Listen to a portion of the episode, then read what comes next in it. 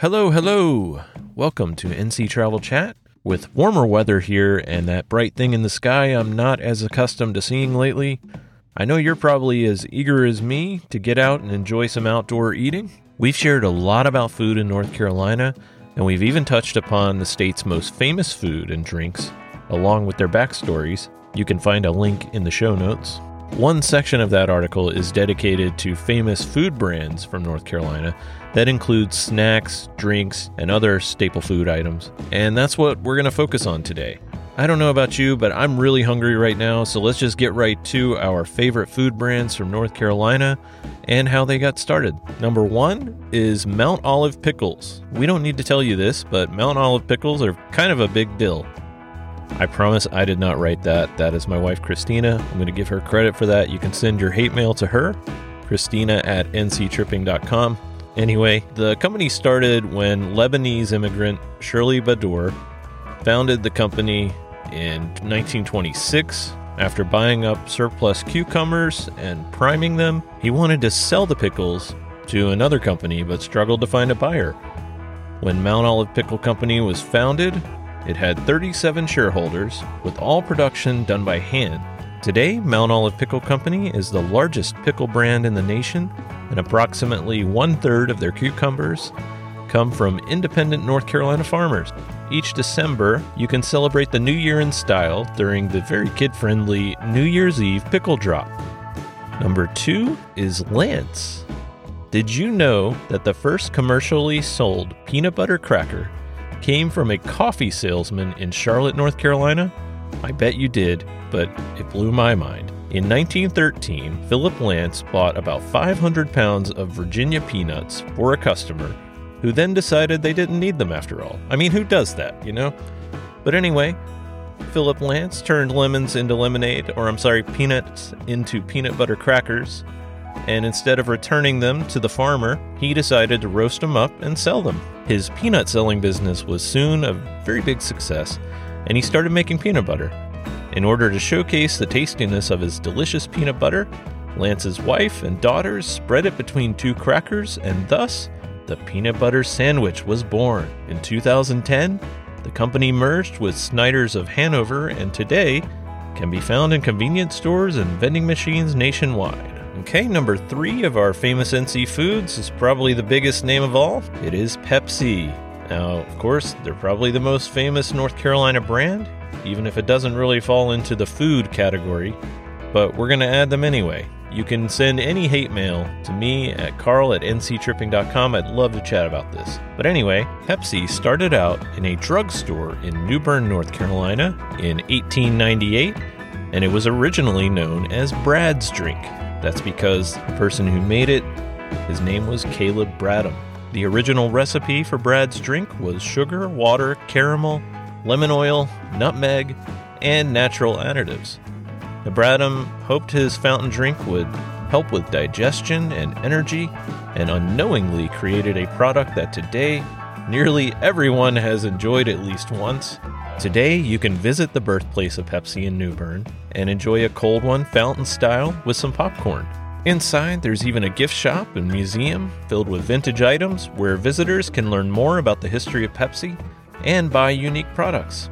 Okay, and we are halfway through our collection of famous North Carolina food brands, and this next one is a Johnston County favorite. If you know the area, you probably know where I'm going. This is Brightleaf Hot Dogs.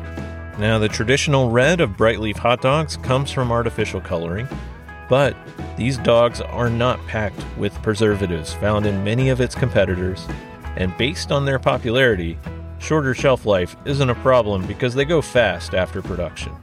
You can find Brightleaf hot dogs in restaurants and grocery stores throughout much of eastern North Carolina and also other parts of the state.